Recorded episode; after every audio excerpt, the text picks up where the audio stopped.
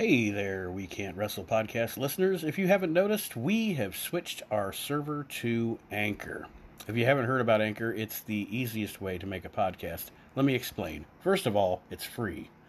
There are creation tools that allow you to record and edit your podcast right from your phone or your computer. Anchor will distribute your podcast for you so it can be heard on Spotify, Apple, and many, many more. You can make money from your podcast with no minimum listenership, and it's everything you need to make a podcast all in one place. So go ahead, download the free Anchor app, or go to anchor.fm to get started.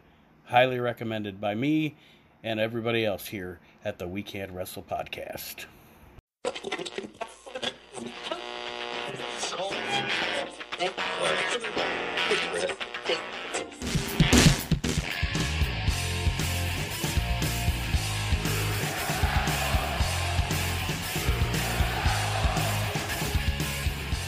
Listening to the We Can't Wrestle podcast. Now it's time for our host, Nate Maxon.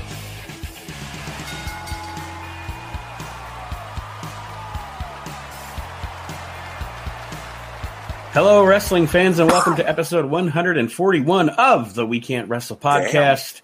Nate Maxon here with you, along with my co host. There you heard him, Mr. Archie Mitchell is here, of course, What's up, everybody? and my brother Aaron Maxon as well. Hello. We're going to start a little project this week that we came up with. Uh, it'll be about a four or five week um, uh, level of episodes of the show. Uh, we are each coming up with dream rosters. We picked a year. We get 30 stars. You get to pick 30 pro wrestlers to be on your roster for that year. You can pick any available talent worldwide from that year. And then you're also going to tell us who are your your first world champion and first tag team champions. Of course, we'll give reasons for why we picked said wrestlers. If we didn't, it would be like a 10 minute podcast. But um, before we get into all of that, of course, we got a shameless plug things, right, Archie? Yes, of course we do. Of course we do. Well, of course, we would be remiss if we didn't tell you to check out WrestleNet Radio. Many shows on WrestleNet Radio. It is available in the Google Play Store as an app for you to listen to 24 7, 365 pro wrestling talk and entertainment. You can hear Virtual Asylum shows on there. You can hear We Can't Wrestle podcast, Reliving the Extreme podcasts, Aaron's show, The Year That Was. Right now it's 1997. Yes. Of course, if you smell what the Lola. arch. Go And, ahead. uh, sorry, I was just gonna say all of this is like for the low, low price of fifty nine ninety five a day. It's amazing. And even for that, it would be cheap. of course, if you smell what the Arch is cooking every week, Archie Yes. spitting that venom. I do love that show. We will have a uh, an announcement this week uh, about the show going forward. So Yes, we will. And uh, some more. I'm excited to announce. I can't officially announce it yet, but some more exciting content by other providers coming to WrestleNet Radio in the next couple of weeks. So, looking forward to that as well. I'm I'm And- excited for the Julia Childs podcast. You know what, Heard- Julia heard something. Child?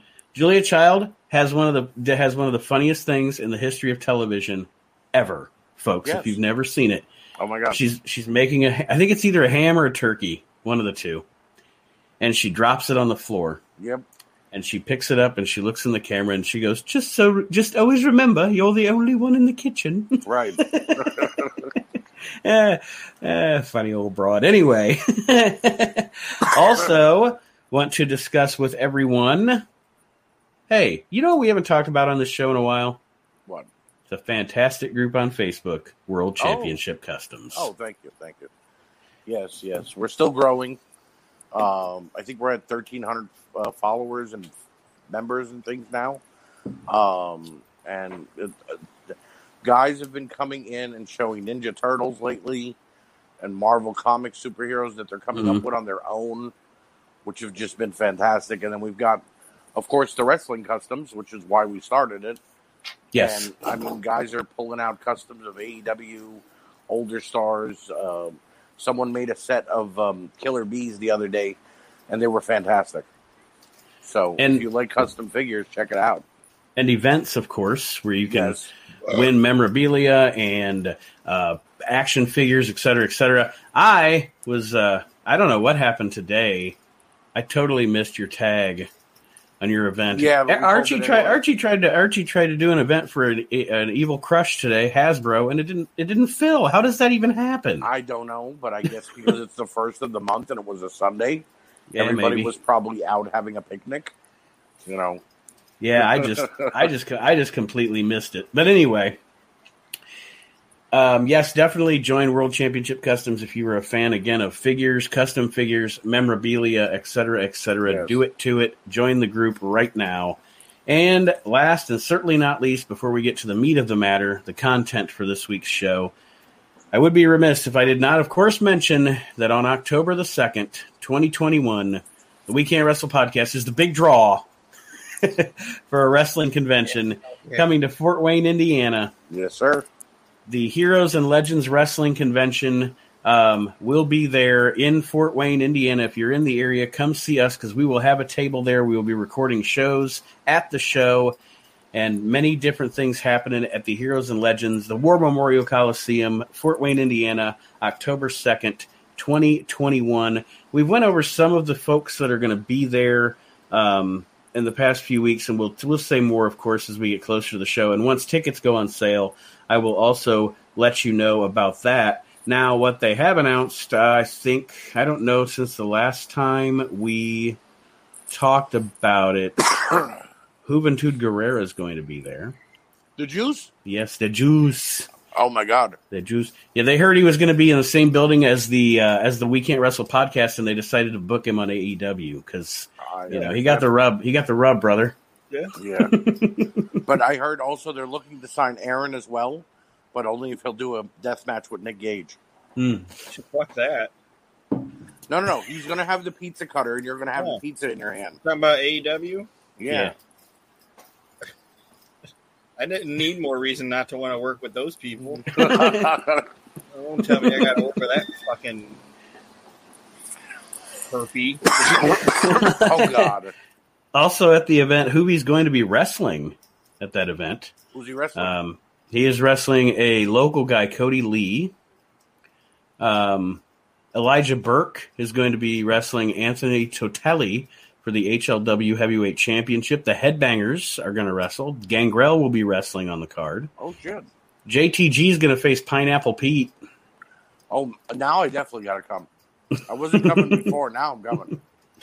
Chris Masters is wrestling on this card, and many, many more. So, yeah, like I said, we'll get more of the lineup as time goes on, and when tickets go on sale, we will let you know. Is Cody Lee the love child of Cody Rhodes and Brodie Lee? May rest in peace. the, the the name sounds sounds like it. We make it works, doesn't it? Right.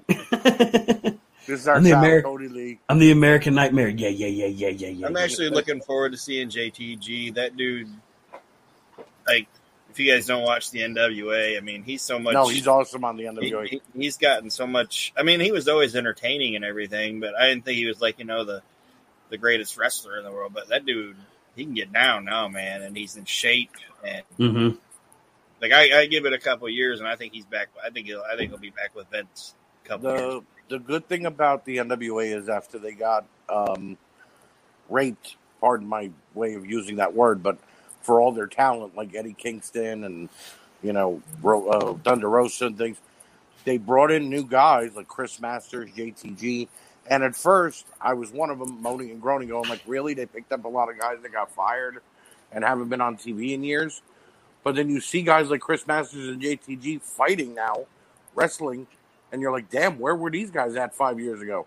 Yeah, You know, they They've really re- changed out changed out their, their their way of doing it. they've grown as talent, and it also Yeah. shows you that if you if you have people that that that uh, what do I want to say respect the wrestling business and respect the way it should be booked, um, and use the talent properly, you can take a roster of I don't want to say a roster of misfit toys or whatever, but I think you guys know what I mean. You can take a, mis- a, a roster you had to like tape together and say, all right, this is who we got to work with. And in NWA, they don't all look alike. You know what I mean?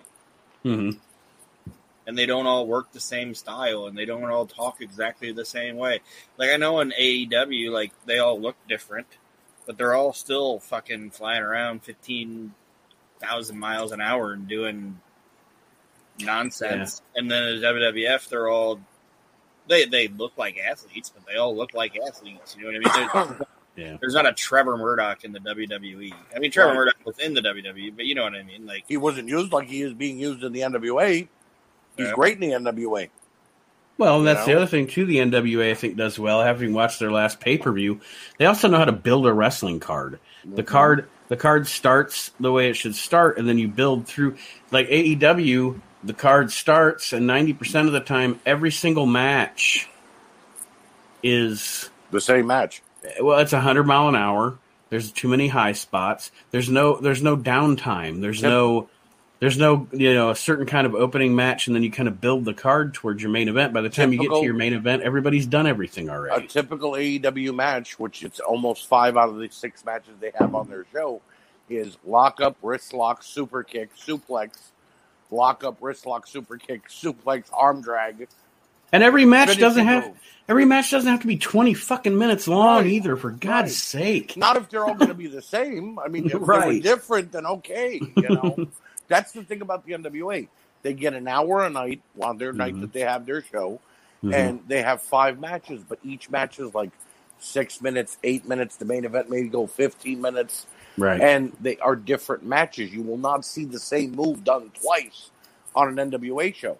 hmm You know, One name here that I noticed that I don't think I said last time we did the lineup for the show coming up on October 2nd. Scott Steiner is going to be you're at the show. joking.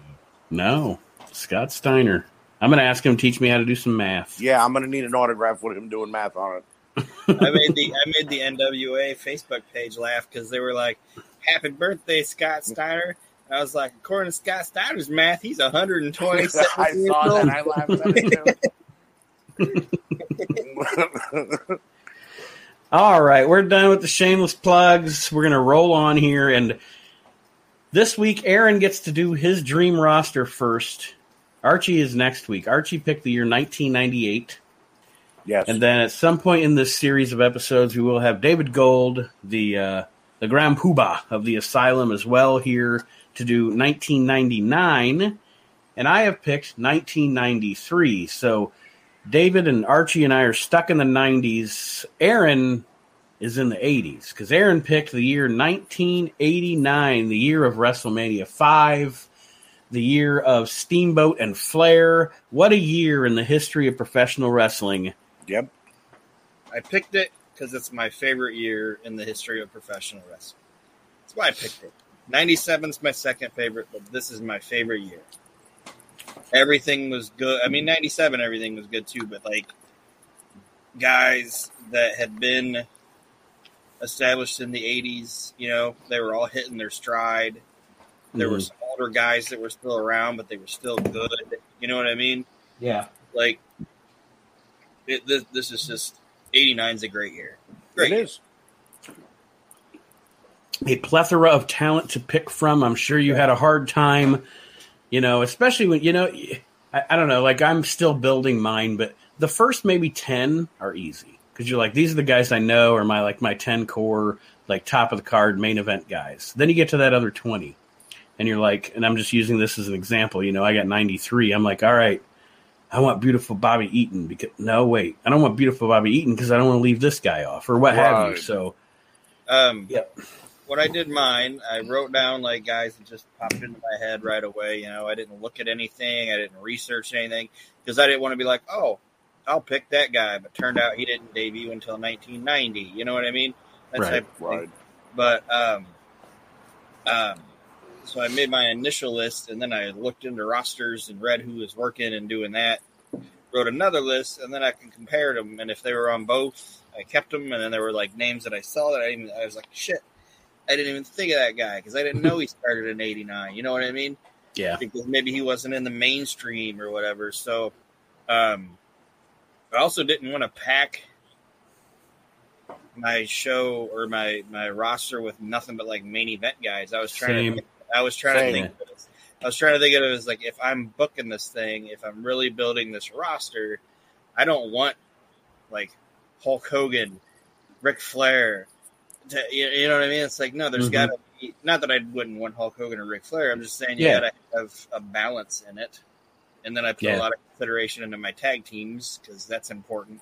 So there's like a lot of, and I, I am gonna admit that I did make a TV champion. I thought I didn't know we relegated it to just world and tag team champions, but I had a You second. can, you can eh, fuck it. You can do whatever you want.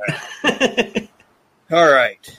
So, um, Boo. Boo. so what do you guys? How? What I can't speak. What do that could? What do that could. You're a normal man. You're not as drunk as I thought I was. We're, we're live, pal. I've only actually had a sip. I was just gonna ask, do you guys want me to go like my heel side and then my face side, jump back and forth?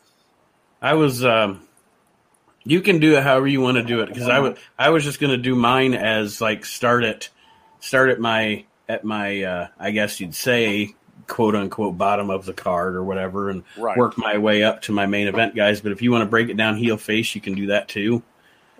Okay, Whatever, you, however you want to do it. All right, we'll go. Um, we'll go with the face side first. Um, Okay. Not that the reason being is I think, and anybody that anybody can agree with me, but your heels are more important, so we'll talk about them last. Well, not last, but next. Um, so, am I? T- and when I say this, like, I don't want to preface this. These aren't particularly in like.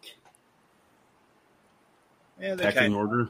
they kind of are, but anyway, um, the first guy out the chute is Jeff Jarrett, a very young Jeff Jarrett, Very young Jeff Jarrett. Definitely. but a little white meat baby face. The the girls will like him. And he, he's probably generally going to get beat up by the big ugly heels. Yeah, Right. but he, he's out there. He's he's he's gonna.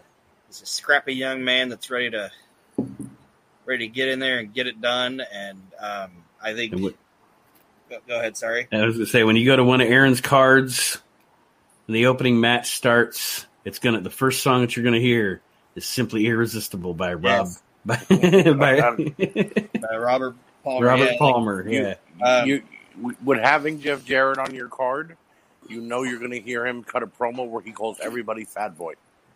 That was just something Jeff said in every promo, no matter who he was fighting. Let me tell you something, fat boy. Fat Boy. Well, he better not be calling people fat boy on my show because he's a baby face. But I mean, he'd been in the business for three years, so I mean, his rookie legs would have been out from underneath him. So I think Jeff Mhm. Jarrett would be a good, um, It's a solid pickup. a, a solid pick. Um, you could put him in the beginning of the show. You could put him in the middle of the show, and he he is a capable wrestler. So Jeff Jarrett. Anybody got any?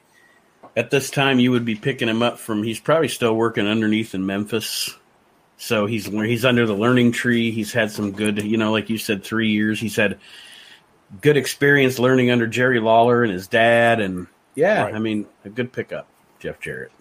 I agree. So no nays on Jeff Jarrett. No, Nope, I didn't hear Archie boo. no. If, this, if I- this was like 99, maybe I'd be booing because then you got slap nuts Jeff Jarrett. But 89 Jeff Jarrett is good. All right, next guy. He might even be teaming with Jeff in some of these opening contests. Another good-looking white meat baby face, Shane Douglas. Now that's a pretty decent pickup for this time. He was, um, what? He's probably only about three years in at this point too. Right. Because I think I think him and Mick started out together in '86, I believe. Um, I, and I, I've said this on I've said this on reliving the extreme, and I think I've said it on this show. Um, I'm not I'm not a fan of Shane unless he's in ECW, unless he's Shane Douglas ECW or ECW Right. Shane Douglas. But Right. um, I can see where Aaron's going there. Like he said, he could be in a tag team with Jeff Right. Jarrett, you know, and uh, getting beat up by heels and a guy that's that, that they can a guy that gets some enhancement wins on TV, Right. but uh, when it comes down to it, the the, the main heels are going to probably be beating him. And, Wow. and surprise. Oh, sorry, sorry. Go ahead, Archie. Well, I was just going to say, like you mentioned, he could be in a tag team with Jeff or with pretty much anybody. But you also have that Shane was getting experience at this point too, because I think he was just finishing up with the Dynamic Dudes and getting ready to head over to WWE for that small WWF for that small little bit of time he had there, and then ping pong back to WCW, the team with Ricky. You know, so And a lot of people don't, and and a lot of people don't think about this. Guess what year Shane Douglas debuted? what year? 1982. What? Yep. I thought he started. I thought he started in like 85, 86. What was he? Fifteen? No, he got his he got his start like he debuted in '82. Yeah, but uh, what is Shane? Uh, isn't Shane Douglas only like fifty right now?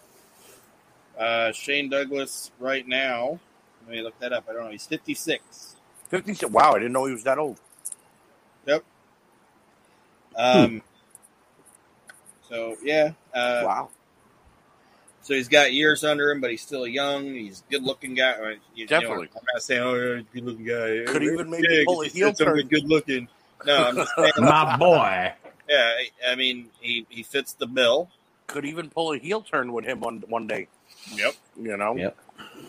And the next guy on my list, kind of in the same role, and that's when these three, like th- these three guys, are my my white meat guys. They're going to open the show. They're going to maybe be in a couple angles, get some sympathy from the from the crowd. And this guy should come to no surprise to Nate that he's on my list.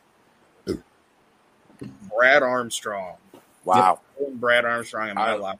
I like that. If, I That- you know, a if I don't eh, like Brad Armstrong is in my locker room, and Brad Armstrong is I'm gonna keep him.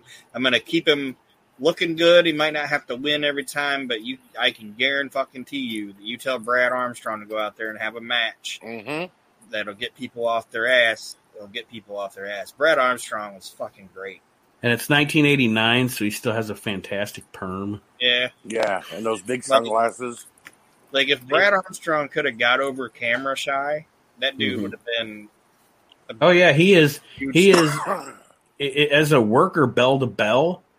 He is in a class with Oh, yeah. like an Owen Hart or Definitely. you know that that group of guys that that type of guy um a fantastic worker bell to bell and actually i don't know what i don't know what I don't know what i don't know i don't know what happened to my voice just then but i don't know what happened when he kind of i guess went national like as far as nwa wcw when he was there because he was actually really good on the mic in continental you know working for his dad and so I don't know if he just got national TV camera shy or what the deal was, but he was good at a, at a he was good at doing a fired up babyface promo in Continental.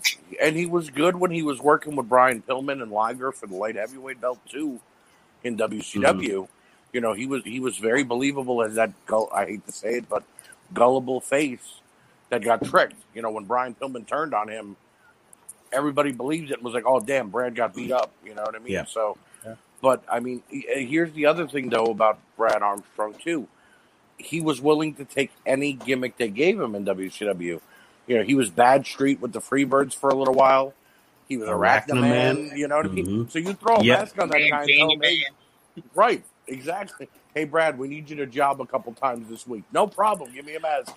Well, and that's what I was going to say too on on your card or on your roster, Aaron. He is he's he's a I guess you'd want to say a utility player too because he's one of those he's one of those guys that could you could have him in the like maybe he didn't even have an angle or anything going on for a while and you can elevate him up into like a TV title program and then he can come back down and he's not going to get hurt because his work's gonna- Right. you know Right. All right. Is there anything else on Bradley? nope Nope. And by the way, I won't be giving Brad Armstrong any shitty gimmicks. He's just Brad Armstrong. No, I know, but I'm saying if you needed to. You All know. right. Next guy, Dustin Rhodes. I want me some Dustin Rhodes on my roster. and at this time he's in Florida he's really young Yeah, and then, I mean he's also. I mean, WWE made it to the WWF there for a minute too, right? and late 90 late 90 Late ninety, yeah. Yeah, but yeah, no, I mean, in '89 he was. I mean, he was he was wrestling in '89. He was in Florida. Yeah, um, but yeah, he. He's- Um, he's, my puppy with big paws. That's the guy that I'm going to be able to get out there and and like put him with some of my heels that I'm going to talk about here in a little bit and learn this learn this boy and because he's a big boy, he's got the name. You know what I mean? Like he's got the name, so that's going to bring the people in. Natural charisma. Natural He, uh, charisma, He and uh, excelled in the ring when he was with Austin and with Rude when they battled for the TV and the United States title. And I think he grew as a wrestler being with both those heels in that ring. And honestly and truthfully, if someone would have given him the, a fair shake as just being Dustin Rhodes, he could have been a world champion. Maybe not in the WWF, but in WCW, in my opinion. But Mhm. because they saddled him with that Gold Dust gimmick, and then he never really went any further without that gimmick, because then he was Black Rain and he was, you know, Seven, and you know what I mean. Yeah. Now he's the American, whatever he is. You know, Dustin never got that fair shake. So I think, I think Aaron, you got a you got a good job there with uh, with Dustin. Nowhere to go but up. Right. and maybe, and maybe booking him, I could get his dad to come in and do some commentaries, Ooh. and guest appearances and shit. Right, So I could be right in in my- the belly welly. Yeah, Let me tell you, in- let me let me tell you something, baby. It's a pleasure to be here. It's a pleasure to be here in Best List Pro Wrestling. I could be like I could. I, hey, Dustin's gonna be wrestling one of the heels. I'm gonna name in the future, and Dusty Rhodes will be at ringside. Fucking people will show up. I'll Right. sell out that pavilion. God damn it! Right. and when Dustin starts getting double teamed by the heels, Dusty can come in, take that big belt off and that shirt, do a little shucking and jiving, right in the belly welly. Leave your shirt on, Dust. You take your. Shirt You know he always had an undershirt under under the jean shirt he would take off. All right, next guy. He is my uh, I don't want to say old hand or my old face. But he's a guy that's been around forever, and he's going to teach some of these guys some shit. And he would honestly probably be an agent in my in my locker room, and that is Tito Santana. Ooh, And at this time, Tito's not old, old. Right. You You know, know? he's not, but he's been around forever. And but, Mhm. like he would be my guy that would be okay. I'm not gonna be. Well, I wouldn't even say I'm not gonna be at the building because I'm smart enough to not try to tell wrestlers how to wrestle. But he would be the guy that okay, who's who's working tonight? This guy, this guy. Okay, he is. I, I have an A by his name because Tito Santana's one of my two agents Mhm. and he's also working. So he's a he's a he's an agent worker. So I'm getting two things out of him, and you know he's not going to be disrespectful to anybody. He's not going to be a pain in the ass to anybody, and everybody's going to respect him. So why wouldn't you want that guy being I, And I- he's more than just a wrestler? You know what I mean? Mhm. he's still at the age too where it isn't it wouldn't be balked against or balked at if you did decide at some point to move him up into the main event picture or the secondary title picture you know?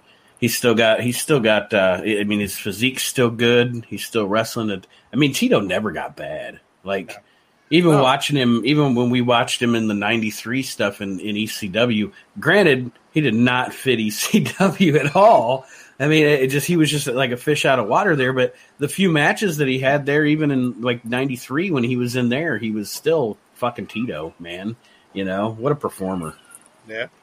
he doesn't get talked about enough actually.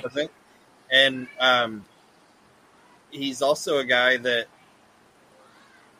I, when I said, "Oh man," I, like I don't know if I was thinking too much about this, but I'm like, man, who would I have like helping me out in the back and shit? You know, Mhm.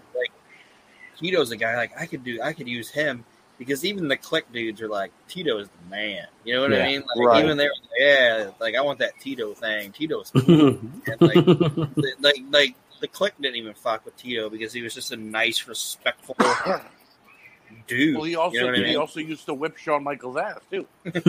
when they ever did got in a match, it was Tito would win by DQ. yeah So you know, good pull tito santana All right. Next, unless anybody's got anything else on Tito. Nope. Um, the next guy on my list, Ron Simmons. damn damn. Ron Simmons comes in and he's my big ass black baby face. I don't want to be. I'm not saying it bad. You've bad. got you've got say- a, you've got you've got quite the youth movement on your baby face side here. Oh, 'Cause yeah. At this time, Yeah. at this time, Ron is is still fairly young in the business. I mean, he came in in what eighty six, I think he started, um, and yeah, I mean, and he was uh, had uh, eighty nine. Did Doom start in eighty nine? Uh, yeah. Yeah, I thought I couldn't remember if it was eighty nine or ninety. Um, so I mean, yeah, you talk about a fucking built like a fucking brick shit And a house. workhorse. And a yeah, workhorse, and you just know? badass looking, and like you said, Archie, like as big and thick as he was, God, he could work Yeah. and yeah, move around like. He, I, he was kind of like he was kind of like, and uh, people can say what they want about him. It doesn't matter. In the ring, what the what, and, and, and not the same like the, the same moves and everything, but from an athletic standpoint, for his build, he was like Rocky Johnson. You know, right. In that Right. he was he was built like you would think he'd be like Batista or something, where he's constantly injured or just lumbering around or what jumping around the ring, and you'd be like, "Wow!" Yeah, and You know? moving and high impact and yeah, Yeah. awesome. Ron Simmons. My- my Ron Simmons was badass. Him in WCW, early early NWA, and then WCW. His power slam was so crisp. Like Mm. there was no, you know how certain guys hit it, and you're like, "Ooh, that looked like it hurt." No, Yeah. he looked like he was grabbing the guy and just forcing him down, but like a baby. You know, what I mean? it, it looked believable, but it was like, okay, he didn't kill nobody. right. You know, so I don't know what happened with Ron from when he left WCW and got to the WWE as Farouk for that first few months. He looked like he was killing everybody. I don't know if he was Probably- pissed off. and he was just probably- like, I'm gonna probably kill a- everybody. You know? Probably a They shut that shit down. Stop killing everybody. yeah. All right, let me. Vince went to him like, "Look, Ron, we love you. We respect you here. Please stop hurting the talent. Except Ahmed, you can hurt him. Yeah, you Yeah. can do what you want, Tom. Man. Don't worry, Ahmed will hurt himself getting out of the Right, shower. Right. All right, the next four are going to be they're they're they're not like oh I can't believe you picked that guy. They're they're not shockers. These should be gimmies. But it's uh, Sting. I want Sting on my show. I want Sting on my I don't blame you. hmm He's uh, at this time it's eighty nine. He's Right. really good. He's coming up. He's he, and I'm not telling you how to book your show, but when you're telling me these names, I'm just thinking about them in this context and Right. rattling off. But he's the guy that at this point probably I would assume you're going to use as a mid card title holder, and you have plans. He's your plan for the future. You know. Yeah. And um, Sting is also at this point, and we'll talk into like reality of this. It like this was Sting when Sting was still. How do I want to say it? Like Sting was better. I enjoyed Sting better when he wasn't as good of a wrestler. If that makes sense. Yeah, a little more, a little more chaotic. yeah, and like his, his Well, 'cause he was promos all are over kind of the all place, over the place, and and yeah, I preferred like somewhat out of control Sting. Like he wasn't as he wasn't obviously as bad as like the fucking Ultimate Warrior. Like he wasn't like just a shit. Like the dude was still an athlete, but he was just like a big out of control bull or something. You know what I mean? Like like Yeah. it was still it wasn't it wasn't the pristine clean package of Sting. Like he was still like his paint was still different. Like it looked like his paint was still different. And, and how does that make sense? What I'm saying? Yeah, no, I, I agree. I agree with you 100%. It was a grittier version because he was still coming up. He wasn't sure what he wanted to be yet, but he could go out and do a 60 minute match with Flair. You know what I mean? Yeah. Or or have a match with a, a Lex Luger or Barry Windham, and the fans were behind him. So that's that's your top babyface and- right there, in my opinion. And, and and I'm not. I, I don't want to get off to uh, off of Aron's roster, but talking about Sting and that, you know, he was more frantic at this time in the ring, and Right. like Aron said, it kind of it translates to. I mean, it's just a cool aura, and also speaking of Flair, though. I think that's one of the reasons that Sting and Flair, other than the fact that they just had great matches, it's why they got married, if you will, in in the Mhm. business together, is because you watch Sting before the Flair match, the Clash match, Mm-hmm. and then you watch him with Flair as time goes on. And Ric taught him Flair- how to slow down. Ric, hmm, Flair taught him how to slow down a little bit. yeah, Ric Flair. You can literally watch Ric Flair teach Sting how to become a world Oh, championship definitely, wrestler definitely. in the ring? Because Flair obviously saw something in this kid, Yep. and he gave him everything and taught him everything. And I mean, just just an observation You- over you- time. See, but- you mentioned that he was teaching Sting. It wasn't just though him teaching him the moves or how to you know slow down. A lot of people say that wrestling is like two things: either a game of chess or like shifting gears in a car. Mhm. And you could almost see Flair teaching Sting when to put it into that high, high end, you know, speed. Go, go, go, go. But then how to slow it down at the twenty minute mark, and Yeah. just dance with each other. Go, go. Okay, now it's time to get back to that high speed again, because he didn't want him to burn out. Mhm. You know, Flair was the 60 minute man before Sting came along. He was having 60 minute matches with everybody. So he had to teach Sting how to get to that point where by the end of the 60 minutes, Sting wasn't half dead and couldn't finish the match. You know? So, It's a good pick on Sting there. yeah, I Aron. agree. Um, the next face on my list, and you guys are gonna maybe I don't know shit on it because I got him on as a face, but it is what it is. Going? It's the Great Muta. Oh, I'm bringing Muta in as a baby face. really? Yes, Now, this was just 89 is just before Gary Hart brings him into NWA, right? Yeah, it's the same year, but yeah, Same year? in. Okay. Yeah. Okay. I wonder what a face Muta would look like back then. Wow. It almost happened, Right. but I think okay. So, what's your reasoning for him being a babyface? I guess I'll ask. Yeah. because he's fucking awesome. Like people are gonna cheer him anyway. Nobody's gonna boo the Great Muta out there doing fucking like that that springboard Handspring. or that, that handspring that he does into the buckle and shooting the mist and fucking doing all that shit. They're gonna cheer him anyway. So just fucking use it. Do you give him a mouthpiece? No. He's No? just this insane, like, fucking, like, how do I want to say it? Like, he's the guy that just comes in and just fucks some people up, like, like blowing his mist and doing his springboard, and doing all this other shit. Like, he has, he, you have no fucking idea what this guy's gonna do. Well, is he like nuts. is he like a tweener maybe, like not a full blown face, or is he a full blown face? Right at the start, he's the, at the start, he's the face.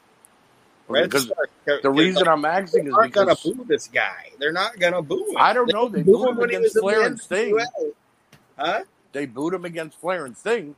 Yeah, not if you really watch it. They weren't. Well, they weren't booing, but they weren't exactly cheering them either. They were just like popping for big things going on in the matches. Yeah, and like you know, just saying, it, it, it does.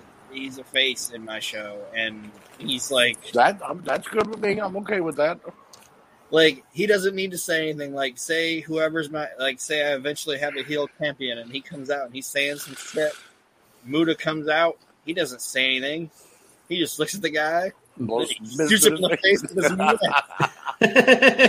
knee. Enough said, or not so much. Said. right, right. That's fucking awesome. he's, he's a fucking face. A great move to that. Like I said, they're gonna cheer him anyway.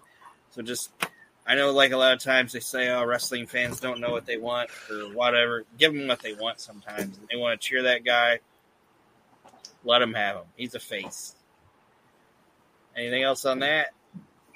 Nope. Nope. All right. Um, next guy, Ricky Steamboat. I mean, go fucking Absolutely. figure. Why wouldn't you want? Why wouldn't you want eighty nine Ricky Steamboat? Now- Steamboat? I agree with that. I love Ricky. I love '89 Ricky, but that's why I'd want a a, a, a, a heel Muta because heel Muta versus Ricky might be a hell of a damn match. How about you team him up and then turn Muta on Ricky? Yeah, that works too. Yeah. That works too. I mean, there, there, 'Cause there's, you know what you know what Muta would do to Mick, to Mickey. You know what Muta would do to Ricky? Blow that mist in his face. Blow that mist in his face. Ricky would be breathing fire, and Muta would come up and just blow mist in his face, and we're gonna be like, "My eyes." Yeah. So eventually, like I said, eventually maybe Muta could blow the mist in his face, and then uh, if he does, there's still going to be people that cheer Muta. Poor, poor But there might be some people that boo him too, and then you can just say, "Oh well, his little thing with with Steamboat's over, so he's back to being a face." Like Muta's whatever you want him to be. That- Muta's that's- like he, he's whatever you want him to be.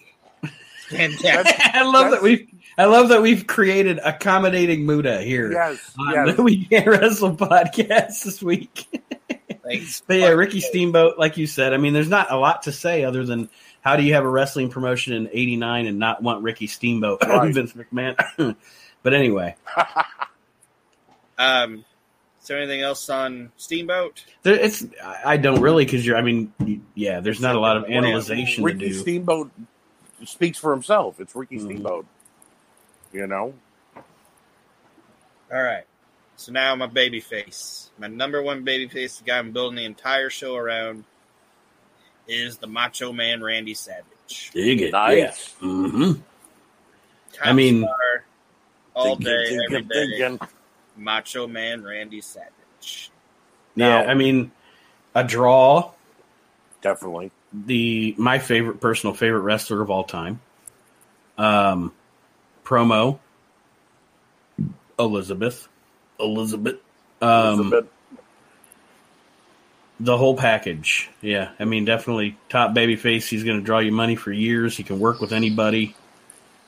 And and again, and I keep talking about the future, but that's what you look at as a booker, right? You're going to look at what uh, what what are each of these guys going to do as time goes on. Eventually, also a great heel on top. You know, I mean, he Right. can do everything. Yeah, and If who do you- I want? Who do I want? Hulk Hogan, who's going to be an asshole Right. anytime I ask him to do something that he doesn't that doesn't work for me, brother. Or do I want Randy Savage, who doesn't have a problem putting somebody over if it needs Yeah. to happen? If Randy needs to Sav- happen. Randy Savage go, I'll I'll fucking put over Jeff Jarrett. I don't Right. care. Yeah, Yeah, yeah. If it makes- if it makes good for the business, he'll do it. If it doesn't make it, Hogan will only do it if it makes it good for Hogan business, and I ain't knocking Hogan for that. Mhm. See, see, Hogan so- got Savage, where he was at. Savage. From everything I, from everything I under, for everything I ever understood, Randy Savage was not selfish. He Nope. would put anybody over. He would do anything you asked him to do. The only thing he was paranoid about was, Was his Elizabeth. liter- well, and his character, yeah. his char- his character being protected. He didn't care if his character put somebody over as Right. long as it's done the right way.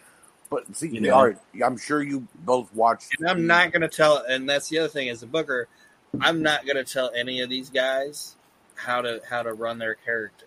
Right. You know what I mean? I, I'm going to give them the play and say, hey, this is what I want. This is what the the the end game is. But I want Randy Savage to tell to, to go with this guy, and then tell me how Randy Savage right. react to Mhm. that situation. And I'm like going to Nate tell said, Randy he could Savage how to change. react to it. No, uh, but the already Randy's on top. He's the world champion. After a few months, you've got if he wants to go heel, you've got the best heel in the business at that time. And look at all the baby faces you have underneath him that he could fight. hmm Savage Sting, Savage Steamboat, even Savage Muta. You know, Yeah. So, just so everybody knows, Randy Savage is my world champion.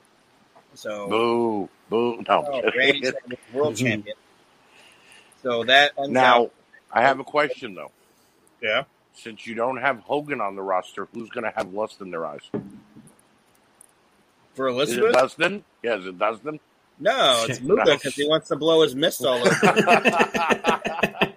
oh, so so The per, the pearl ne- the pearl necklace of the Orient.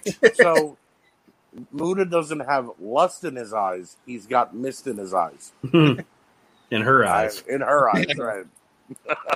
All right, Aron, let's get into your heel roster here. All right, the first guy is, and say what you want to say about him, but I was always entertained by him. Terry Taylor. Okay. He's my he's my he's my shit heel. Like he's like little antagonist heel. He might not ever have a. Eh, he might have a belt every once in a while. For the most part, he's just like a.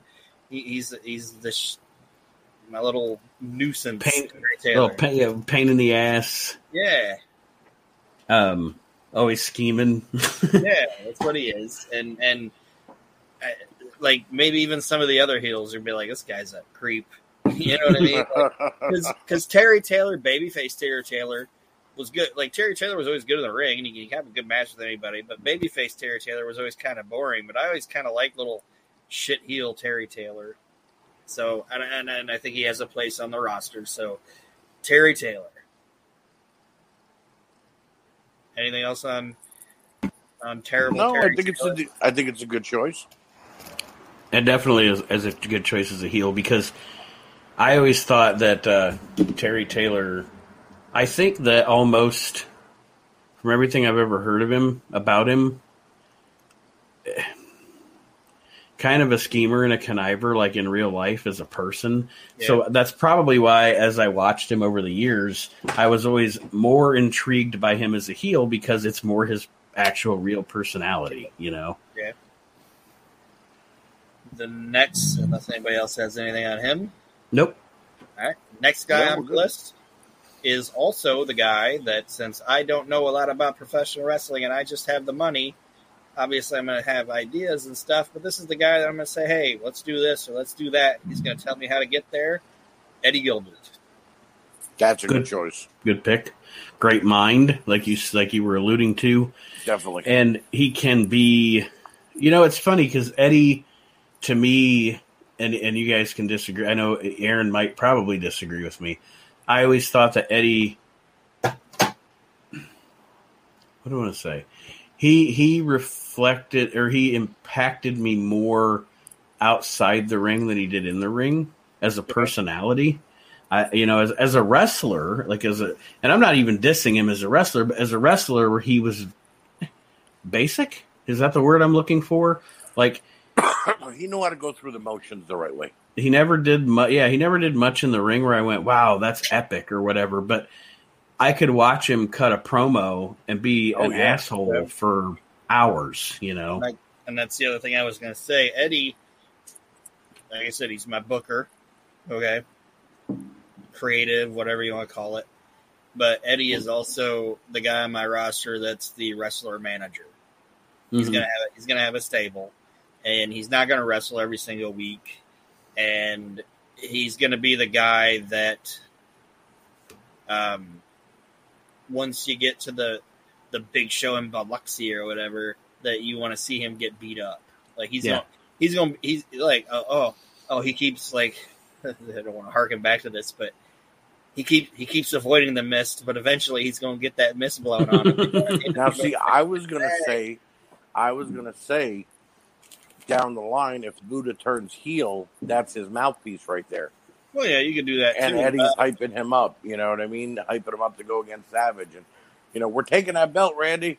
You know, and I and I haven't talked about the rest of my roster yet, so I wouldn't necessarily do this feud. But like, he's the guy that is managing Terry Taylor, who is feuding with Ron Simmons.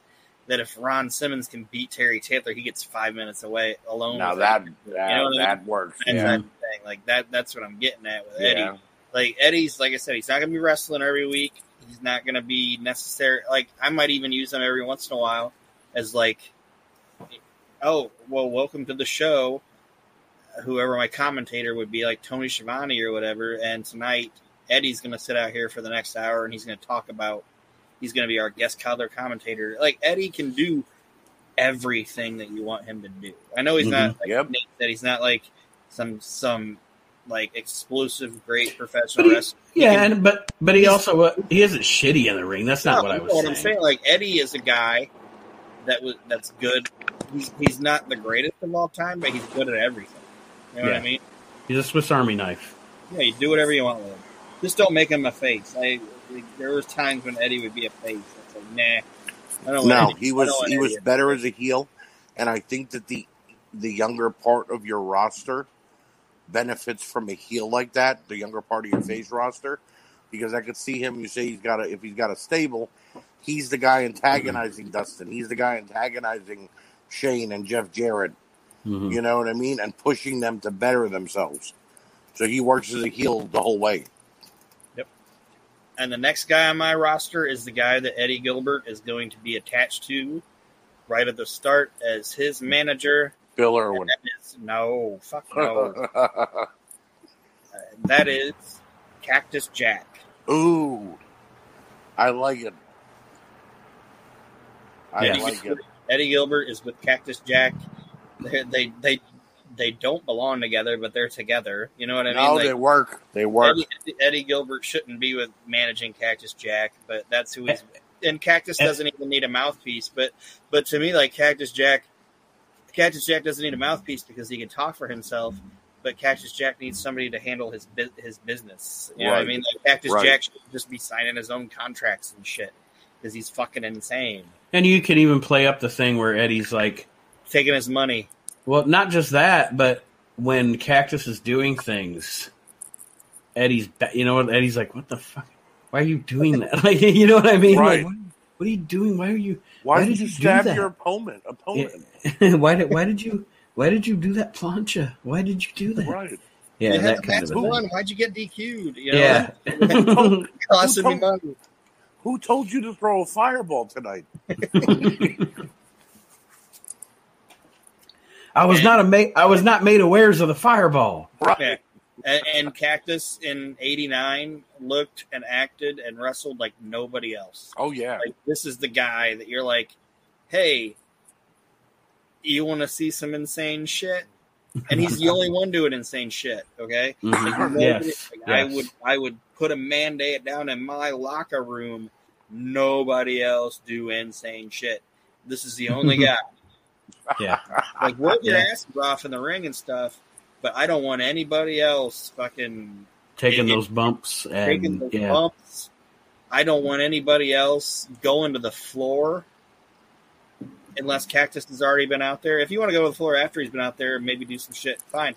Don't go to the floor unless Cactus has already been worked. Because Cactus is the first guy that I want to see fucking throw somebody into a guardrail. Now, You shit. actually have a good storyline built there with because I believe Sting was with Eddie Gilbert for a little while too, right? yeah. yeah, Yeah. and the So now- UWF. Right. So now Eddie and Cactus start attacking Sting, and Cactus is pushing Sting to his limits. That works. Mhm. You know, like they kind of like they did in WCW. You know, but no Abdullah the Butcher. Yeah, what's in the box? We aren't going to do the that. box? but- Is there anything else on Cactus? Mm-mm. Perfect placement in your roster.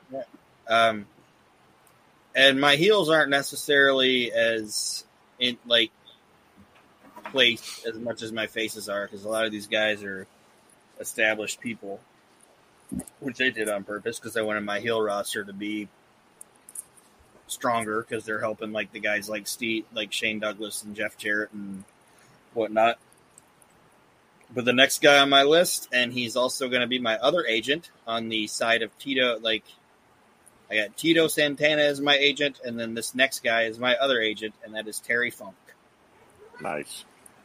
If Terry Wow. Funk is in your locker room and telling guys, I think you should do this and I think you should do that, they're gonna fucking listen. Same way, like I said mm-hmm. with Tito. If Terry Funk's like, oh, do this, do that, nobody's gonna be like, Terry Funk doesn't know what he's talking about. You know what I mean? They're gonna fucking listen. And he's Right. and, he, and he was he's in great shape in '89. Like Terry Funk doesn't get enough credit for how fucking fit he was. Yeah, he was in better shape in '89 than he was in '79. Right. and and he's he's he, he he- he's just the guy that I want in my locker room. He's gonna And he, get along with everybody, He's gonna enhance it.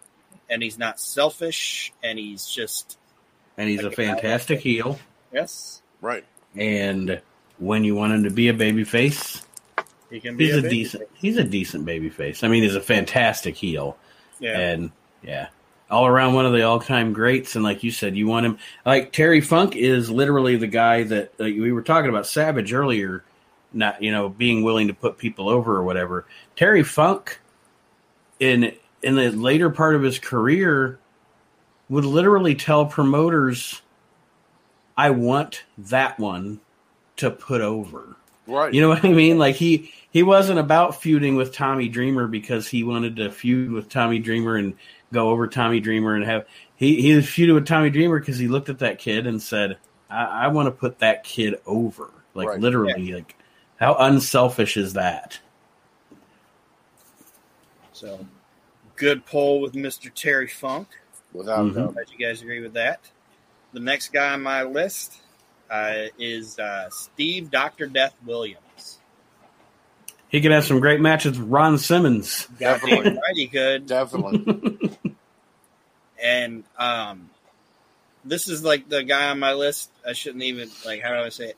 Like this is the guy on my list. I was like, eh, these guys might not have a lot to say about him, but this is the guy on my list that it's like I'm a mark for this guy, and he's badass. Uh, he he's he. uh, he's the guy that like Nate and I say this sometimes. Like when people draw like a professional wrestler, like Steve Williams is something somebody would draw. Well, that, and I was going to say that in every in every like, um, okay, what do you want to say? Every off-brand wrestling game of all time that's not actually a WWF or a WCW game. There's Mhm. always a Steve Williams on the Yep. game. There's always a guy that's like modeled after Steve Williams. You know, Mhm. so, yeah. And like I said, he's not the greatest talker in the world. And he might be a guy, that, like I said, that I stick Eddie with. And you could have, you stick Eddie with him, and there could be times when Eddie Gilbert's like, okay, we're going to have this big main event tag team match.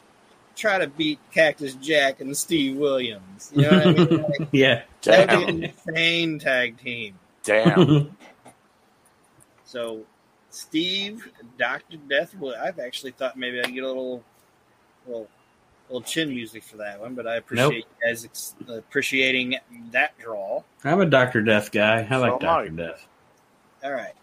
So, anything else on? especially at that time. Yeah, Especially at that time. Right. Well, the, the reason I have no problem with Dr. You have so many facets on your roster that he could go against or be with. Mhm. So it works out perfectly. So, anything else on Doctor Death? Nope. Nope. All right. Next guy on my roster is Jerry Lawler. Jerry Lawler has to be on any roster. Oh, Archie's like, eh, okay, and I'm like, Jerry Lawler has to be on any roster. I'm I'm not a big Lawler fan, and it's not because of his wrestling. Jerry Lawler is fine, a great wrestler. I just I don't know. I get years of watching him. I just got desensitized. I don't know.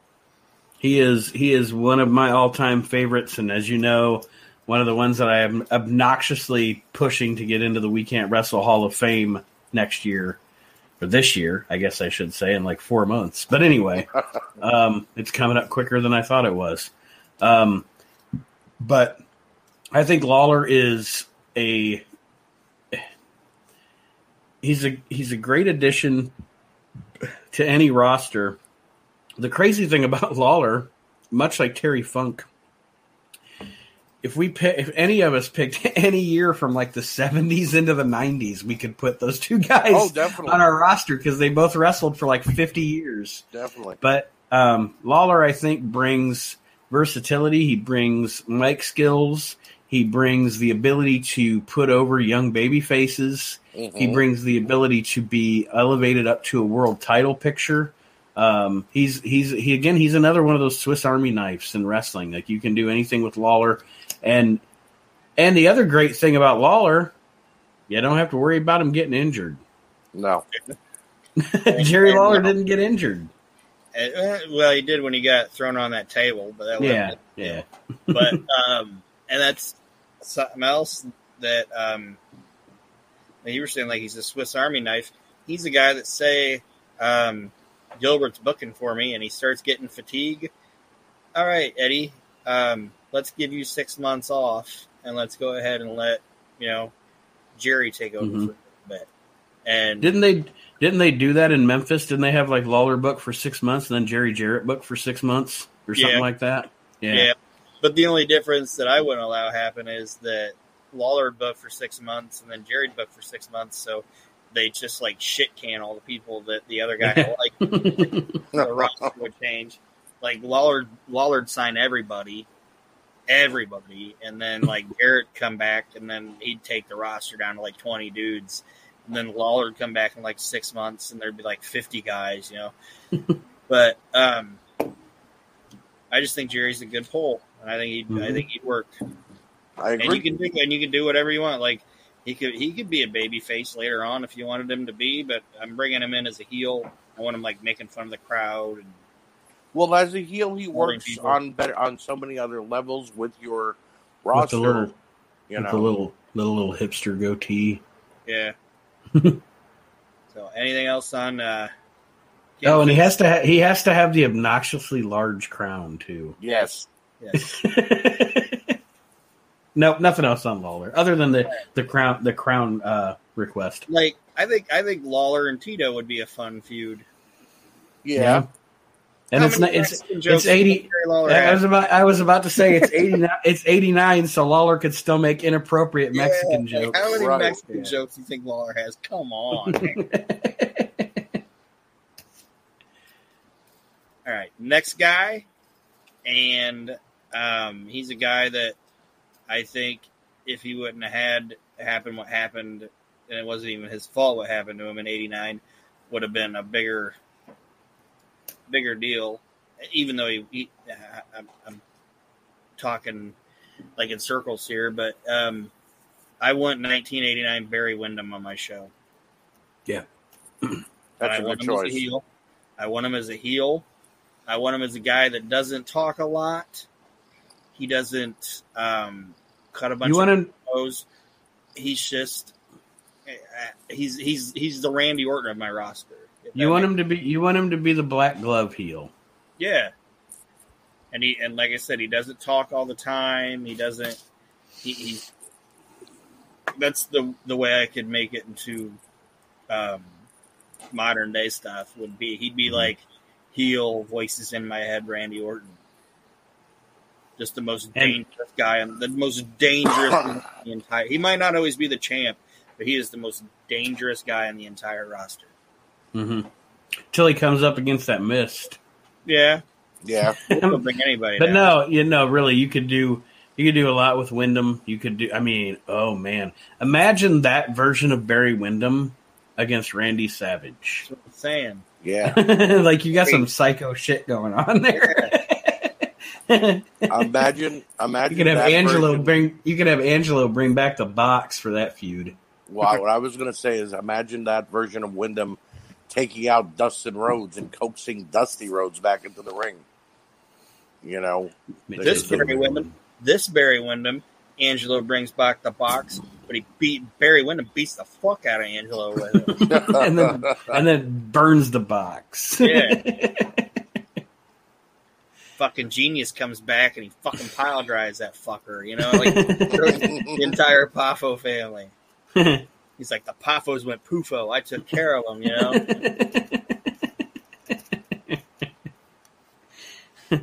so Barry Windham, and, and he was in the best shape of his career, in my opinion, in 1989. I agree. So, like like I said, I, I think like the Widowmaker could have been a, su- such a bigger thing if his family wouldn't have fucked it up for him. Mm-hmm. But anything else on on Barry Windham? Nope. Nope. All right, next guy, bringing him in as a heel, signing him away from Vince. It's Bret Hart. Bringing him in as a heel in 89 '89. Bret Hart, yeah. Yep. Yeah. Yeah. Um, Bret is the cocky, arrogant, I'm better than every single person on this show. I can go bell to bell with anybody else. Nobody's as good as me. I'm the hitman. I'm the best. it's funny because there are, to me, there's three Bret Harts. There is, um, end of his career, shit eating grin Bret Hart. Because I, I, I, I literally, I, and I am going to get to a point here. I promise. I literally pretend WCW Bret Hart didn't exist. Like, A few That- bright points. In D- WCW Bret Hart is garbage, and it's not Bret's fault. I'm just saying. But anyway, there's three Bret Harts. There's there's there's shit eating grin. I'm better than you, Bret Hart from like '97 heel run. There's the ultimate, the ultimate fighting champion babyface Bret Hart, which is when I became. I, I liked the Hart Foundation when I was a kid, but I really became a fan of Bret during that run. And then, and then there's young, chubby heel Bret Hart. like when he was like kind of chub chunky, you know, and blah blah blah. Yeah. And that's when Aron said he's bringing him in as a heel. I just picture that the the chubby chuckly Bret Hart like and, I'm thinking of that too, because like if you watch like the Hart Foundation when they were heels with Jimmy, they were shit. They like not Yeah. shit. They were like they were Yeah. they were assholes. You know what I Mhm. mean? and it was great. And it was great. So I'm thinking like asshole Bret Hart, but still looking like like Bret always looked like an athlete, but look starting Yeah. to look like starting to look like regular Bret Hart. You know what I mean? Mhm. Like to me, like him coming in is just being the like I said, he's the guy that's on the show that's saying, I'm the best athlete around here. I'm the best. Me. I like you you all suck. And and this is gonna sound funny when I say this next guy, but um that's what he would be for me. I agree, I agree. especially if we're talking about '89. Yeah. And then the next guy on my list, unless you guys say anything else about Bret, Nope. is Curt Hennig. There's no way I'm not signing Curt Hennig. Right. I would give Curt Hennig whatever goddamn money he wanted. If I was about to say, if any of us do a, if any of us have a roster, which I think won't work out for Archie, unless he's going to use him as a non wrestler. But if No, you have, yeah, if you, that's- if What year did Archie have? 98. 98. Oh no, I guess he was wrestling in '98 because he did some shit I- with Goldberg and stuff. Anyway, I thought If you I have was a- taking Curt Mr. came back in Perfect, but- '97. Yeah, Curt came back in '97, so any of us could use him. you got you got to put him on your roster, Archie. I'm not telling you what to do, but anyway, yes, especially like this this Curt Hennig. He was not only, I mean, he's the, and I've stated it in, a- and and we've all stated it a million times on the show. I don't know if there was ever a, and I'm talking about stuff that I, I, I know there's probably some older people that listen that would go, well, what about Dory Funk? Okay, listen. When I when I talk about pro wrestling in, in a nostalgic manner, I talk about what I've seen since I was alive, and that's not that I haven't gone back and watched stuff since before I was alive or whatever. But if I'm talking about since I've been alive and a wrestling fan, the two guys that are the most to me natural, not not necessarily the, my favorites in the ring. Curt is one, but anyway, the two most natural professional wrestlers, flawless, are are Curt Hennig and Randy Orton. Say what you want about either one of them, whether you like them, whether you're not a, you're not a fan of their character, blah blah blah blah blah. In the ring, naturals. Yeah. And yeah, Curt Hennig on your roster, you need it, especially in '89. Fuck, he was I, so I, I good in '89. in 89 and through the mid part of the 90s. I agree. The only reason I didn't add him in 98 is I looked at all the rosters that Well- were around and I was like, you know what? At this point, he was, you know, floating around with the NWO and he really wasn't wrestling that much. You know what I Mm. mean? Except Well, and he for, was- you know, He was, uh, you know, at, huh? I don't want to say broken, but he was broken. Well, down. yeah. I mean, he was. He was, and and he was. He was.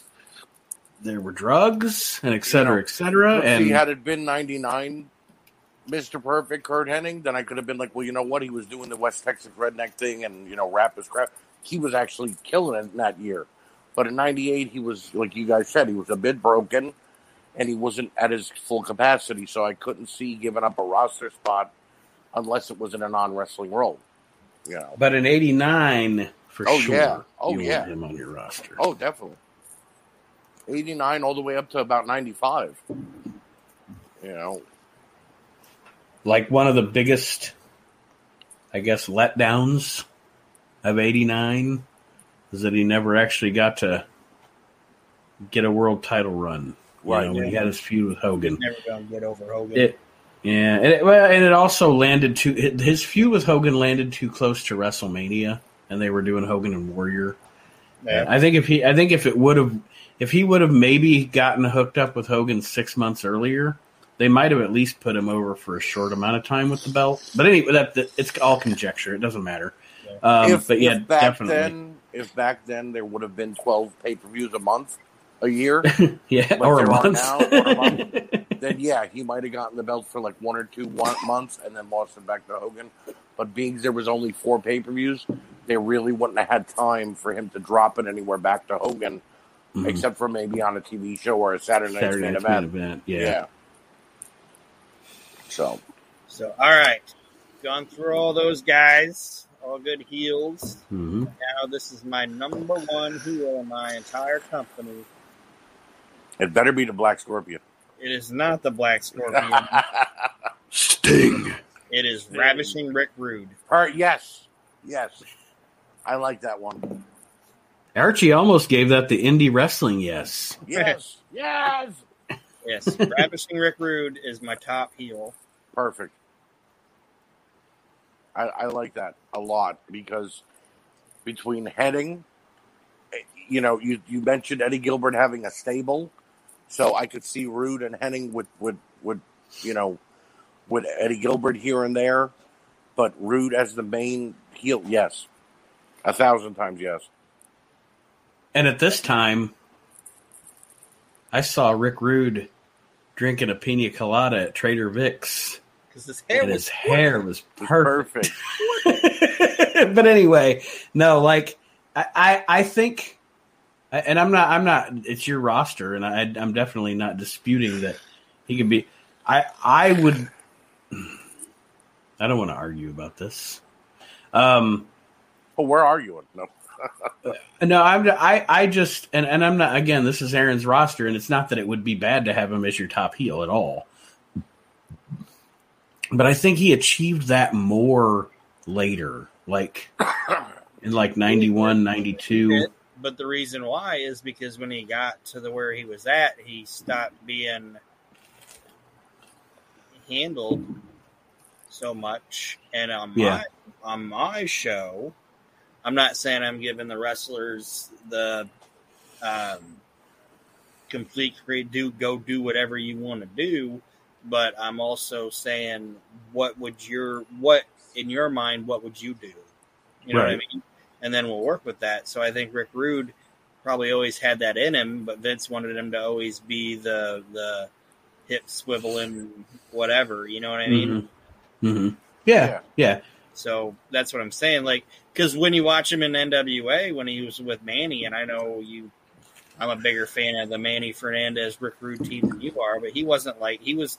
He was kind of a sh- like badass. Like I'm a good looking dude, but I'm a tough some. I'm a tough nailed some bitch. You know what I mean? yeah. So I Mhm. think you could always have that Rick Rude as long as you gave him the platform to perform that way. Right. And it would, And it would be even, himself. it would be half humorous to see him being badass Rick Rude with the big hair too. Big hair. Anyway, I don't know why I'm obsessed with the hair right now, but anyway, yeah, good pull, Rick Rude. Definitely. Definitely, whether whether or not I agree, top heel, you definitely want him on your roster. I'd have probably flipped him in perfect actually, All right. but that's just me. And you can you can pick my roster apart when I do it anytime you want. Oh, we're going to.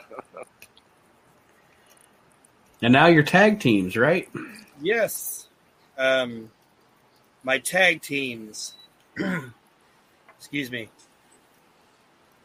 The first tag team, we're just gonna go big or go home. It is Haku and Barbarian.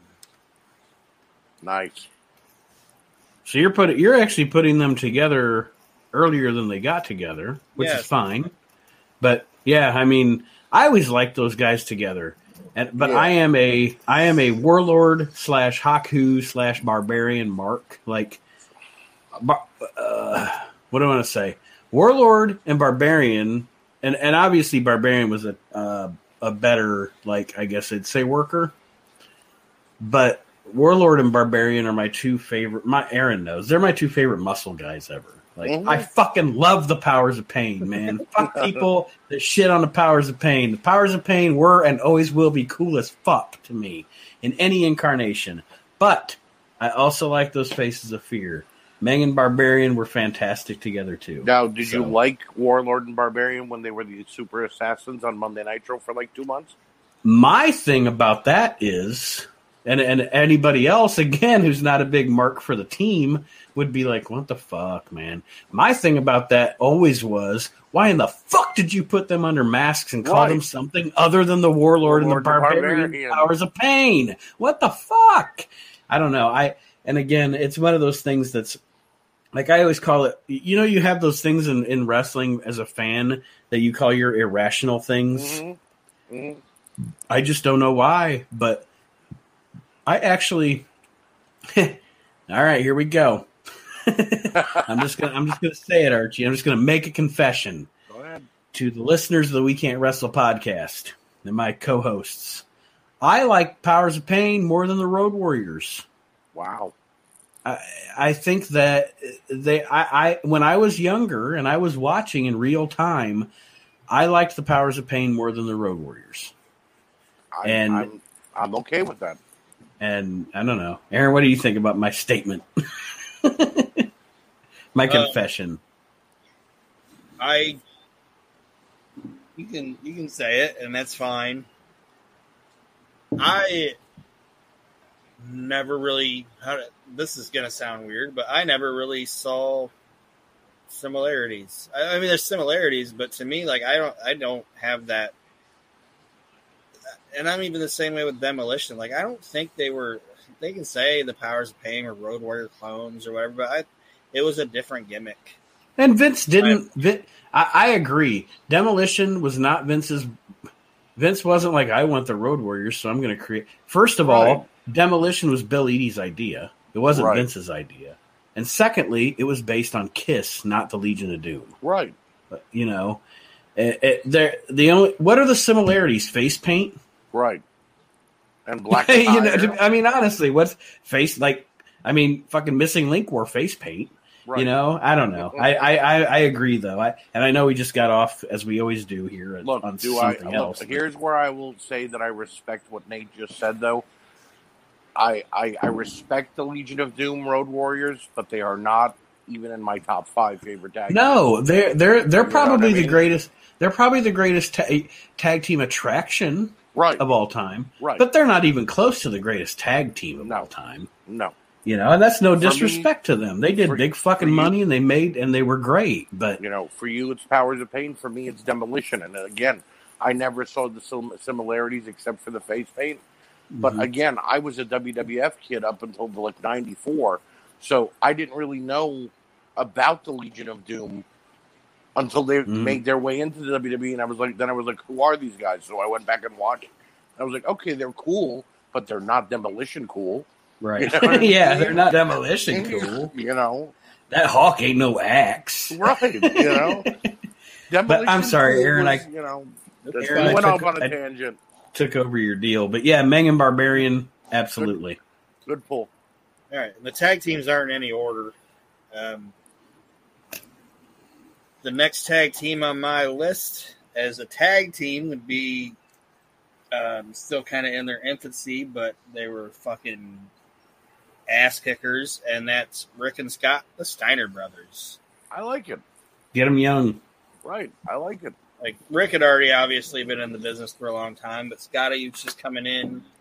Um, and that would be the way I'd introduce Scotty would be Rick saying, "Hey, um, I know I've been a singles competitor all throughout the country and da da da da da, but I'm coming into this new promotion and I'm gonna I'm gonna bring the tag team.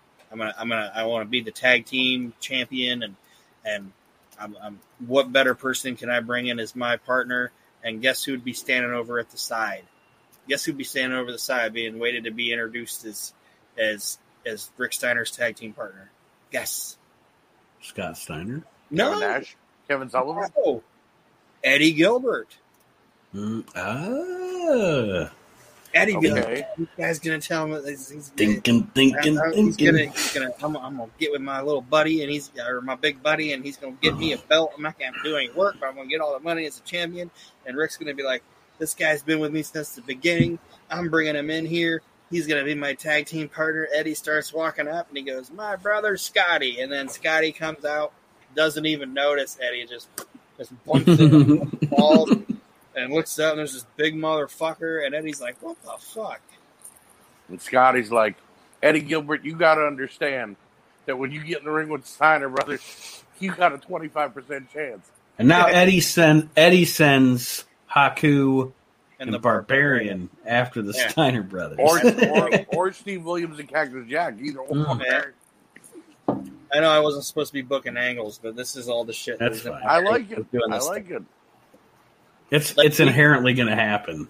like like and and it wouldn't even be that you would note like like blatantly see Eddie at the start, but like say he's talking and you just kind of see like Eddie being happy about it. So like maybe the camera's right here, so you just like kind of partially in the back see like Eddie like he's about to say my name. Is he about to say my name? Oh, you know, Why, Ter- why do I why do I why do in this segment why do I picture Eddie in the Midnight Rockers sunglasses? Yeah. Oh, Yeah, know, but- but I, I picture I picture like Terry Taylor next to him go, Eddie, why are you so happy?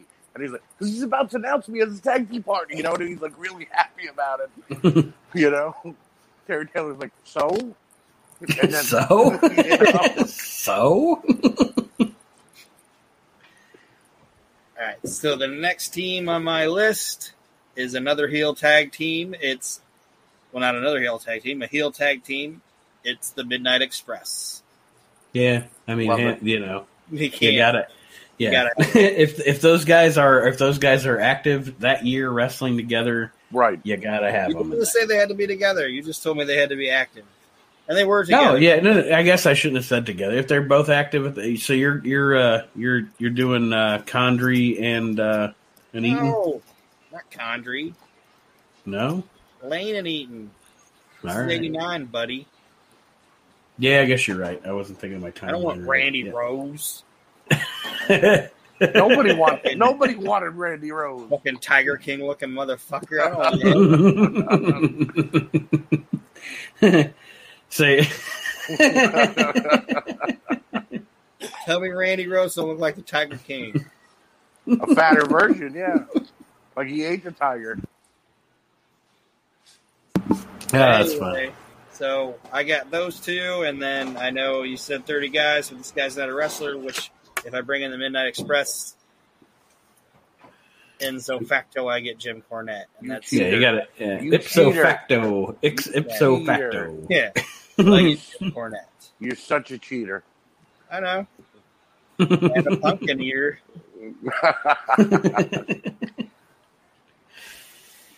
And All right. work with anybody and do anything you want them to do. Now see, and again, you have Jim there as if you need somebody else as an agent or a booker at that point. Yeah. You've got court. So basically, you got Tito Santana, Eddie Gilbert, Terry Funk, And Jim Cornette. and Jim Cornette. I mean, I'll be honest with you, that sounds like a pretty damn good book, book wrestling show to me. And all I got to do is sit back and let those guys do their thing. Right. Tell them, hey, I think this guy, this guy, and this guy are the guys I want to go with. Get me there. Fans are like, uh, fans are, uh, Jim Cornette's eventually like, Aron, what do you do? Nothing. That's what you're here for. I'll just count money. I'm just counting money. So, Count you- money. did you did you say earlier that Randy was your first world champion? Yeah, Okay. And I know you said you had a TV title. I do. And that's Bret Hart. Okay. I'm And then, with, I'm not Oh, done my tag teams yet, though. I got two more tag teams. Okay. oh, sorry. You're all right. Uh, you told me 30 people, so I got the most out of this shit. My next tag team is my young um, high flying tag team. I don't know what to call them though. I thought a Canadian Air, but then I was like, I think that's a water. Isn't it? Isn't that like a water? it's Canadian Dry. It's Oh, gonna be a Canadian dry, yeah. All right, well maybe Canadian Air. I was like, oh, I could also call them the Fly Boys. I'm trying to think of like names for this tag team. You guys might be able to think of one, but it's this tag team. I'm bringing them in. It's Brian Pillman and Owen Hart. Damn, in '89. Right. Wow. um, Mm. They would have been a fantastic. Well, I mean, yeah, Yeah. they would have been a fantastic tag team at this time. Definitely. Um, the Canadian now- Blondes? now you got me thinking of a name for them. Yeah, me too. Doesn't mean I know Pillman isn't Canadian, but he can't. He, like I would, I would sell it on the fact that they're from like Yeah. He trained, he trained in the Hart Foundation with the Hart Yeah. Foundation, so why not? You know? There'd be times when like Bret would try to get him to cheat and shit, but they're the they're the white meat tag team baby face or tag team baby face. Wow, what do you what do you yeah. call them? I don't know. But I'm I, I know I'm gonna call them fucking awesome because they're gonna be a great goddamn tag team. All right, that's, that's their tag team. Fucking awesome. That's it for short. Call them the Dungeon. All right. There you go. But Brian Pillman and Owen Hart are my fucking white meat babyface tag team. The Dungeon Dudes, and they could have Johnny Ace with them. The Dungeon Dudes. Sounds like a gay porn. Yeah, that's Right? horrible. Right? horrible idea. They're dressed like Ax and Smash, but not in a good way. Right. right. Bring out the gimp. They got little, little biker hats on. It's nasty. Demolition oh, comes out want in their street clothes. Why aren't you dressed to wrestle? Because Brian and Owen are wearing our gear again. what have you done, Mitchell? Yeah, you just ruined it. Aron's like, I'm rewriting my Job. keys. Job No. complete. I, I'm keeping these guys, but I don't know how to book them at all. Dungeon boys. What is wrong with you? no, he said the Dungeon Dudes. Okay, The dungeon Dungeon dudes. They're in S and M gear coming out on skateboards. Jesus Christ! All right, go ahead, Aron. Johnny Ace. Johnny Ace is dressed like a, a big top um, master of ceremonies, whipping them as they're on the skateboards. Yeah, Oh, Lord, Figure it out. Figure it out. Yeah. Instead of figure it out, it's finger it out. God. You made it even weirder. Oh God, Your arms look great, Owen. All right. Anyway, Aron. Last tag team, and these guys are going to win a round robin tag team tournament to become the champions. if it's not the Bushwhackers, I'm going to be really upset. It's not the Bushwhackers, Damn so prepare to be upset. it is Robert Fuller and Jimmy Golden, the stud stable. Hmm. Okay, I love those fucking guys together, man. They're Yep. awesome together. Like, I know they're not like the most famous tag team in the world or whatever, but when you watch those guys together, those two dudes fucking enjoyed being with each other, man. They did. Like, fucking love, like, like. This is gonna be a strange comparison, but it was like, it was like watching. We were just talking. It was like watching Jim Neidhart and Bret Hart together Mhm. they're best friends. You know what I mean? Yeah. Like like or or Ricky and Robert. It's Yeah. different that way, but but like these guys are best friends. The Road Warriors weren't always the best best friends. You know what I mean? Mhm. right. Shawn and Marty weren't always best friends. Um, but Jimmy Gold and Robert Fuller are best fucking friends, and Yeah. they just work tremendously off each other because the one guy knows what the other guy's going to say before he even says it. Yep. And when he does say it and they laugh, they're laughing, they're legitimately laughing at that shit. You know what I Mhm. mean? And so, and, and they work great together, and and uh, they're Southern style, so they can they can get heat, and they can let it simmer, and they can do whatever you want, and they're gonna have good matches with everybody. Stud Stable's my initial my, my inaugural tag team champions. There you go. And I they would it. have. It would be a lot of fun to watch them wrestle the underdog, but very talented team of the Dungeon Dudes. and uh, you know that would be. Um, uh, but all joking aside, imagine watching those guys work a program with Right. a young Pillman and Owen Hart. Yeah.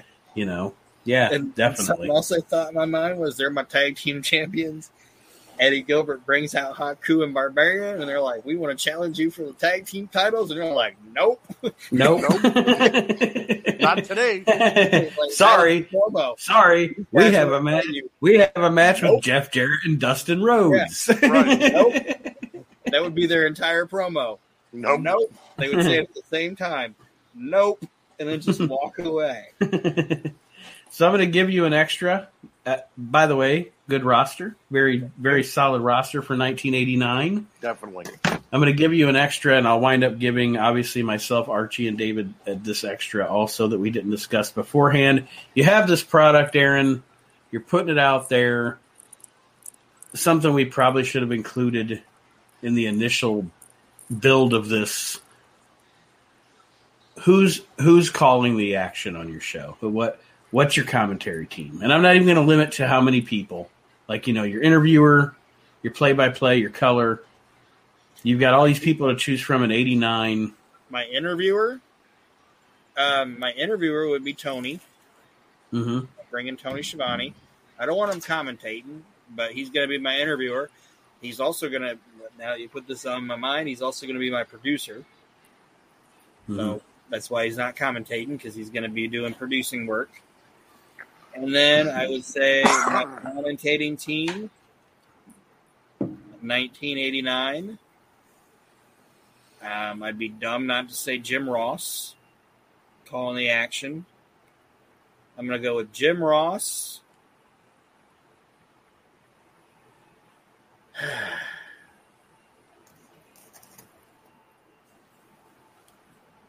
Jim Ross and Here they come, the Dungeon Dudes. the Dungeon Dudes, but it's who do I want to put with Jim Ross? You can pause, like edit this out in my thinking because you. That's didn't fine. think- You're, th- I didn't think you're was thinking, thinking, thinking, Thinking, thinking. Yeah. Mm-hmm.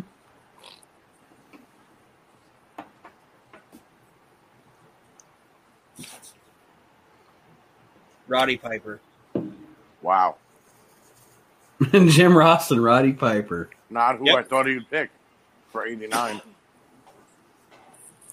I thought you'd go with Jesse. I thought Jim he was going to go with Jesse Gorilla and Bobby.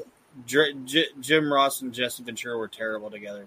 I thought he would have went with Bobby and, and Gorilla. Nope. I went. Give me Jim Ross and, and Roddy Piper. And Roddy Piper's a a sneaky one because he can commentate, but then guess what? I can, you can, he you can can have him do- wrestle. I can just sneak a 30, 31st wrestler on my card. You're such a cheater. Yep. You, you're using the Roddy Piper commentary card, and then we got Dustin, so you can get Dusty in the ring too. Yeah. Right. Right. And You- you got Cornette And, and, with the and Rod- Express. and Roddy, and I would actually have Roddy be like quasi heel, obviously, but he would Mhm. still be, he wouldn't be insultive of anybody, but he'd side with, he'd side more because Roddy Piper face hmm. commentator was bad. Like that's the only annoying. time. It's the only time I never enjoyed Roddy Piper. I shouldn't say never enjoyed it. It's the least I've ever liked Roddy Piper was when he was like that, Piper and that- Macho that Man ba- on commentary together were like baby dueling banjos. commentator. Yeah, Yeah. that was bad.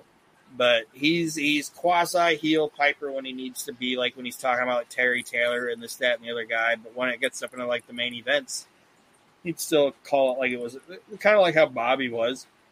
Bobby was a heel commentator, but once he got up into the main event and the match was going on and shit, he never like shit on Hulk Hogan as a wrestler or anything. You know what I mean? He still sold Hogan as being Hulk fucking Hogan, and that's that's what I would do. So Jim Ross and Roddy Piper. Finish what you were saying, Aron. The Jim Ross and Roddy Piper thinks they can stitch it together. Oh, I was just saying that that he would be like I said, he'd be like quasi heel Piper. He'd be heel Piper like in like the mid card aspect of it, but once you got up into the main events, like okay, we're gonna have Ric Flair or Ric Flair, Rick Rude versus Randy Savage. He's not gonna be like insulting Randy Savage or anything like that. Right. But I just I would want Piper to I'd want Piper to come in and not necessarily be oh gnarly bristles and two times two times Piper where he doesn't put Right. anybody over at all. But I also don't want him to be that 1990s commentating Piper. I want him to be kind of Saddam Hussein yeah. I want him to be gonna of pay through the nose. That kind of a deal. like I kind of want him to be a middle ground Piper. But yeah, Jim Ross and Roddy Piper. I think it'd be fucking great. I like it. It could also be a fucking train wreck. I don't know. but- Tra- a train wreck is great too. Awesome. yeah. Sometimes a train wreck is great too. All right, Aron. There is Aron's 1989 roster. Looking good, man. Looking Thank good. you. Thank you. Yeah, I, I'd watch the AWF, Aron Wrestling Federation. No, it's the what did I say it was earlier? The um, best list wrestling. Yeah, that's Federation. All right. So, anything you guys want to uh, to shoot out there to listeners before we sign off here this week on the We Can't Wrestle podcast? Not right now. I'm good. Nope, I'm good too. I just appreciate everybody listening.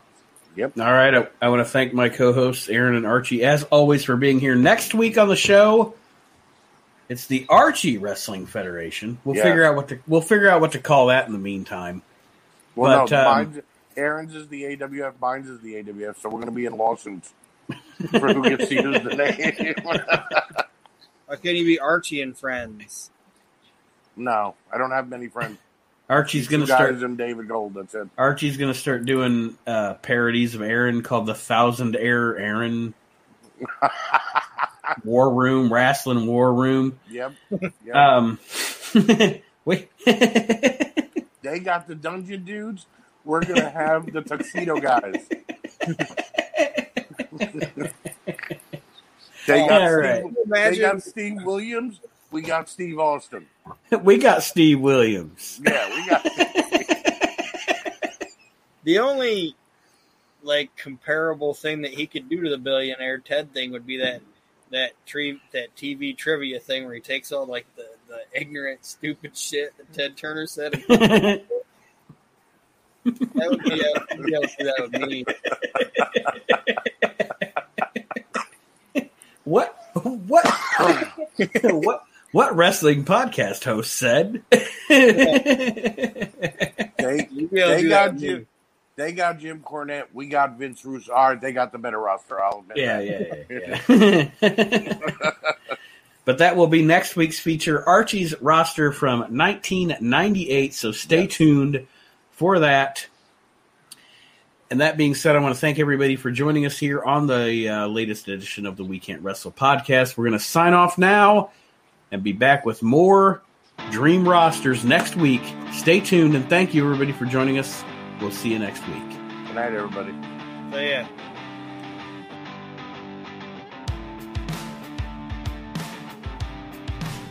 The We Can't Wrestle podcast is a production of Maxing Out Media, all rights reserved.